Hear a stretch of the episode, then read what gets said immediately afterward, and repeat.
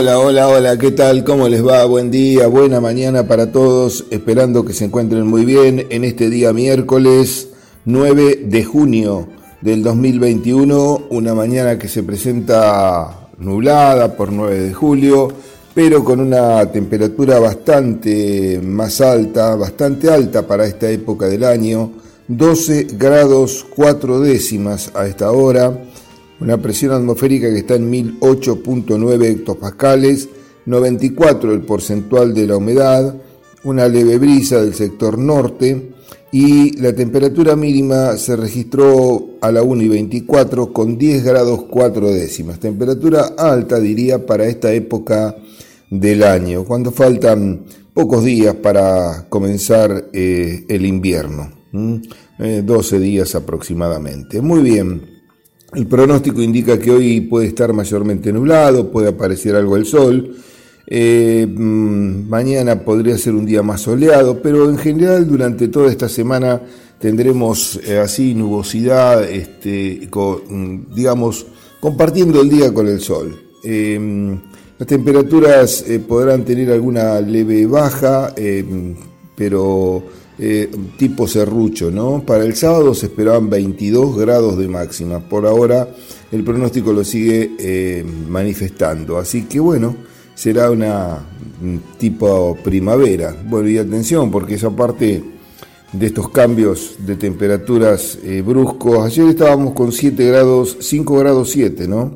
a, la, a esta misma hora, 5 grados 7 y hoy estamos con 12 grados 4, lo que hace presuponer que la temperatura irá en ascenso, hablan de 18, 19 grados centígrados y mm, si llegase a ver un poquito el sol, vivo, este, y sin viento, eh, bueno, es como que por ahí uno está haciendo algún tipo de trabajo o aún caminando, este, en fin, por ahí está un poco más abrigado y transpira. Y cuando empieza a caer el sol, ahí se produce un descenso muy brusco de temperatura y ahí es cuando, bueno, eh, es eh, peligroso para, para nuestra integridad, para nuestra salud, más en esta época de pandemia que hay que mm, eh, cuidarse, cuidarse de, de, resfríos, de gripes, de cosas que, bueno, son habituales en esta época del año. Pero en, esta, en estos años este, tan complicados, bueno, hay que cuidarse mucho más todavía. Bien, eh, nos vamos acercando a la charla, estamos prácticamente a una semana. La próxima semana, el próximo miércoles, eh, para, para este día, a las 19 y 30 horas. El día 16 a las 19 y 30 horas tenemos la quinta charla del ciclo 2021 de charlas y conferencias que organiza el INTA 9 de julio, la Sociedad Rural Local, Círculo de Ingenieros Agrónomos también de 9 de julio y la Regional APRESID 9 de julio Carlos Casares. En esta oportunidad el tema a tratar será el de fitosanitarios, manejo de los mismos, eh, para una mayor eficiencia en el trabajo. El disertante eh, estará, mm, eh, la charla estará a cargo del ingeniero José Sosa, que es profesor de la Facultad de Agronomía de mm, La Pampa y asesor privado en estos temas de fitosanitarios. como siempre decimos, la charla va a venir acompañada de la parte económica, como ya lo hemos incorporado prácticamente desde la segunda charla de este nuevo ciclo. Em, los tips económicos y de mercado, o sea, un, este, una breve, eh, un breve pasaje por lo más importante que uno debería saber por estos días. Eh, estará a cargo de Sebastián Gabaldá, director de Global Tecnos. Así que bueno, eh, los esperamos a todos, la inscripción no existe, hay que, hay que entrar nada más, eh, no, hay, este, no tiene costo y es abierta a todo público, por supuesto. Todo aquel que quiera estar presente, con mucho gusto nosotros los estaremos esperando. Reitero, esto es el día miércoles 16 a partir de las 19 y 30 horas en la plataforma YouTube INTA Pergamino. Entrando ahí directamente va a encontrar la charla sobre fitosanitarios y con gusto clicando en la misma podrá participar. Recuerde que hay posibilidades de hacer preguntas vía chat, vía teléfono a través del WhatsApp o si lo desea, una vez terminada la charla, em, va a haber la posibilidad de compartir un Zoom donde, bueno, por supuesto podrá interactuar con el disertante y sacarse algunas dudas que pueda llegar a tener. Así que em, una charla interesante, La Pampa de donde proviene el amigo que va a disertar, en realidad no va a venir a 9 de julio, va a emitir desde La Pampa, pero es una provincia que está bastante adelantada en todo lo que es la parte de legislación y en todo lo que es la parte de, eh, este, de trabajo con fitosanitarios. Eh, si bien la charla por ahí no apunta a eso en esta oportunidad, porque la idea es realizar más de una charla a lo largo de este año, de este ciclo que estamos eh, transcurriendo. Em, seguramente que algo se va a tocar y si no se toca y usted quiere saber algo al respecto, también tiene la posibilidad de preguntarlo este, en las preguntas o, como digo, participando del Zoom que se hace posterior a la charla. Bien, dejamos esto por ahora y les cuento que em, este, estamos, la siembra de variedades de ciclo largo fue terminada, este, estuvieron trabajando eh, Lisandro Torren y Gustavo Luceri, también nos acompañó Iñaki González, que está, Iñaki, Iñaki Vázquez, perdón, esta gente de España te confunde con los apellidos, las disculpas. Eh, bueno, un nuevo, un ingeniero este, jovencito que está, bueno, haciendo sus primeras armas y está haciendo una pasantía por la, por la unidad. Así que muchas gracias también por el apoyo y la colaboración que recibimos de él. Em, se sembraron las variedades de ciclo largo la semana pasada y se están sembrando algunos ensayos con eh, materiales eh, de ciclo largo. El ensayo este año está ubicado en un lote cercano al provincial, em, mejor dicho, a la ruta 65. Este, y bueno, quizás, y el tiempo lo permite, eh, la pandemia lo permite, podríamos a lo mejor hacer eh, más adelante, allá por septiembre, octubre, cuando el trigo está ya este, elongado y buscando la espigazón, alguna charla, eh, alguna charla campo para poder visualizar sobre el terreno las cosas que después les contamos nosotros en las charlas que mm, obtenemos a partir de estos ensayos. Así que bueno, veremos, veremos cómo sigue todo esto Em, que tienda a mejorar y que bueno que este, pueda ser un poco más eh, aliviada esta situación de eh, bueno de, estrés que tiene todo el mundo y de bueno preocupación por supuesto. Eh, pero que bueno la medida más importante más que este, estresarnos y preocuparnos tanto es preocuparnos por el cuidado nada más que ese, ese es el punto central del tema este, y si uno se cuida seguramente que bueno las cosas eh, bueno son, son mejores y, bueno las, eh, los contagios y demás deberían disminuir em, estábamos hablando en el día de ayer eh, sobre una problemática que, es muy vieja pero que este año ha resurgido, yo creo que más en la zona norte eh, de nuestra región. Yo acá no lo he visto o no he tenido algunas consultas sobre el tema, pero de todos modos siempre es bueno estar atento y muchas veces estar atento a muchas plagas o a muchas situaciones que vienen del norte. En este caso no es que si vino del norte se va a repetir inmediatamente en nuestra zona, porque este tipo de plaga es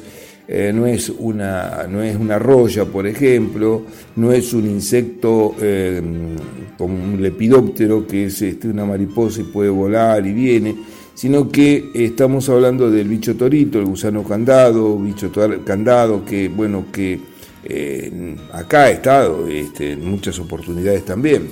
y no quiere decir que no lo esté, pero bueno, Em, una cosa es estar y otra cosa es estar en cantidades sumamente importantes para producir daño en los cultivos. Ayer hablamos bastante al respecto, que quedaron muchos temas también por desarrollar sobre el mismo, así que ahora los invito a pasar a una pausa breve. Eh, luego vamos a ver los mercados, como siempre, en el segundo bloque y en el tercer eh, bloque vamos a charlar un poco más sobre lo que quedó pendiente en el día de ayer respecto a Bicho Torito. Pausa y volvemos. Gracias. Bueno, muy bien, gracias Gabriel. Entramos en este último bloque de esta jornada y le habíamos prometido seguir hablando algo de bicho torito, bicho candado, eh, de todo lo que habíamos hablado en el día de ayer. Le decía de que mm, el, adulto es el que usted conoce o que usted ve, ese bicho con cascarudo, con ese cuerno, eh, digamos, en la, parte frontal. Eh, es, eh, digamos, muy fácil de reconocer. Pero ese no es el que hace daño. Ese es el que pone huevos en, en la parte de estival, en enero, febrero, este, hasta marzo. Y mm, de esos eh, huevos van a nacer larvas. El periodo de incubación de esos huevos es de aproximadamente unos 15 días. Son enterrados en el suelo a unos 6, entre 6 y 25 centímetros, normalmente no más de 15 eh, como medida, digamos, promedio. Y ahí la larva, que nace a los 15 días aproximadamente, transcurre por tres estadios larvales que tienen una duración promedio de unos 15 días el primero, 60 el segundo y 210 días el tercero respectivamente. Y son eh, las larvas las que ocasionan el mayor daño porque, eh, bueno, este, pueden alimentarse de eh, de las raíces en primera instancia y después inclusive de las plántulas. Eh, hasta hay evaluaciones de cuántas plantas por día puede una larva de bicho torito consumir. Em, yo diría que más que el consumo que puedo hacer de una planta, em, digamos, no sería tan, tan problemático si consumiera una planta, eh, o en realidad dos o tres plantas por día.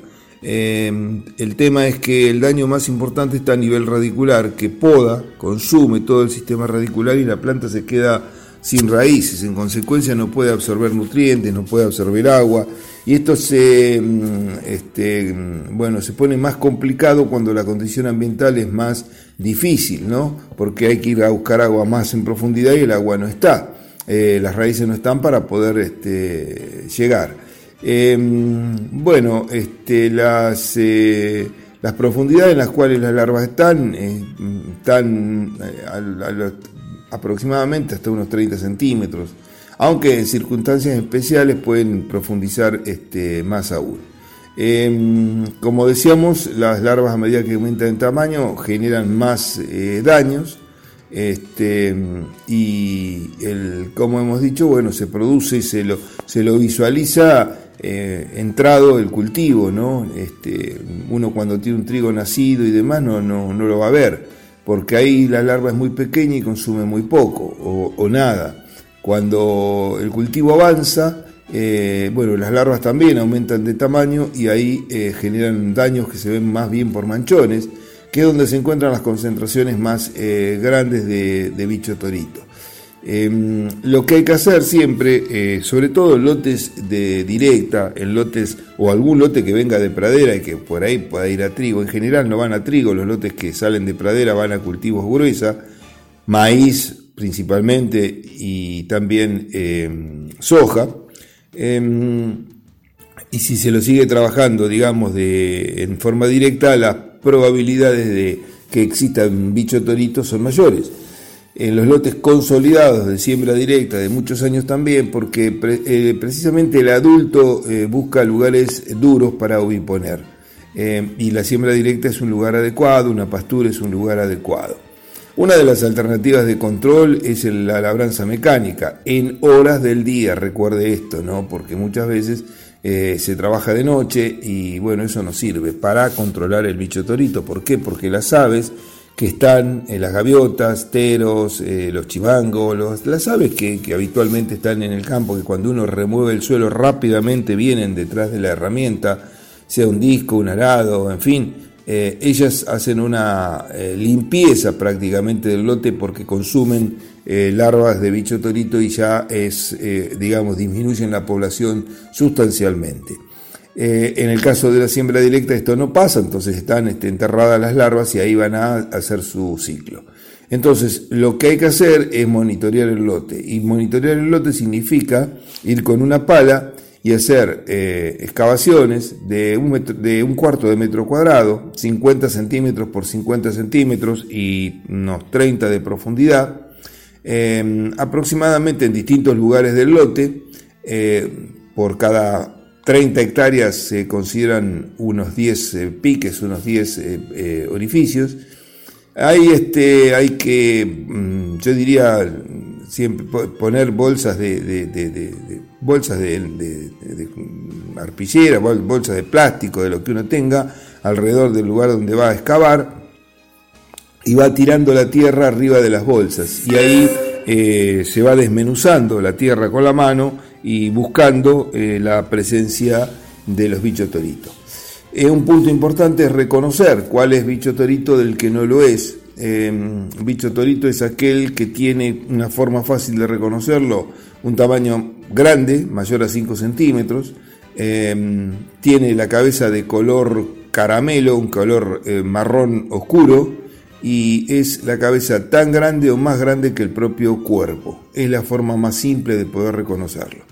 ¿Por qué? Porque gusanos blancos hay varias especies que no causan daño. Entonces, las otras tienen el cuerpo más chico, tienen la cabeza más chico, el color es marrón castaño, más claro, etcétera, etcétera. El límite crítico se establece entre 4 y 5 gusanos blancos de mm, bicho torito por metro cuadrado eh, para un cultivo de trigo. En ese caso ya habría que tomar alguna decisión de eh, control. Y mm, el control, eh, lo más adecuado es cuando hay presencia del mismo, realizarlo este, eh, a, través del tratamiento de semilla. Em, porque mm, si no, este, posteriormente es casi imposible controlar el bicho torito, eh, porque no se, no se llega abajo. Em, una vez que está implantado el cultivo podemos tirar algún producto, pero este, ese producto tiene que eh, ser trasladado por el agua y el bicho torito tiene capacidades realmente importantes. Yo recuerdo hace muchos años atrás hicimos algunas em, pruebas con distintos insecticidas y demás y lo único que logramos fue em, bueno, prolongar el ataque, o sea, estirar el ataque. Es como que el bicho torito va, profundiza más y una vez que el nivel eh, del producto se va diluyendo en el suelo, eh, vuelve nuevamente a la zona donde están las raíces eh, o el grueso de raíces y eh, consume eh, las mismas. Em, entonces, un, un control adecuado es a través del tratamiento de semilla con un insecticida. Hay distintos tipos de, productos, como imidacloprid, por ejemplo, tiametoxan, estoy hablando de las drogas, telfutrina, eh, Dicar. Bueno, hay varios productos que son sumamente eficientes para el control del bicho torito. Para esto hay que tratar la semilla y eh, esa semilla va a eh, tener la protección. Cuando el bicho torito consuma va a morir también, así que es el camino más adecuado para poder eh, solucionar el, el, problema. No vamos a lograr el control total de la, de la especie, pero sí vamos a mejorar sustancialmente. También hay enemigos naturales de distinta índole mm, que debemos respetar porque son aliados de los agricultores en este sentido. Pero bueno, cuando tenemos cargas eh, como las que hablé, de 5 o 6 por metro cuadrado, o más aún, eh, bueno, no cabe duda de que hay que recurrir sí o sí a un tratamiento como el que le acabo de decir. Otro tratamiento que funciona muy muy bien es el chorreado, que es algo sobre lo cual nosotros trabajamos mucho hace tiempo para lo que es la inoculación, chorreada en el fondo del surco y planteábamos que la máquina mm, que en su momento se ideó acá el 9 de julio, que realmente este, hoy se trabaja en distintas partes de, Sudamérica al menos, em, era una máquina multipropósito que permitía, por ejemplo, entre otras cosas, aplicar eh, micronutrientes y también permitía, eh, si queríamos aplicar herbicidas, y también aplicar insecticidas o sea, en, la, en este caso aplicado en el surco, en el fondo del surco donde va la semilla, con lo cual lográbamos una, un caudal importante y podríamos aumentar la concentración del producto, con lo cual le dábamos más residualidad. Esto también se pensó para lo que es el picudo del arroz, eh, que es un problema muy importante en la, en la zona este, eh, norte y también ataca otros cultivos que em, bueno, se hacía muy difícil controlar. Bien, con esto ponemos punto final, dejamos acá, les agradecemos la atención, y los esperamos mañana, como siempre.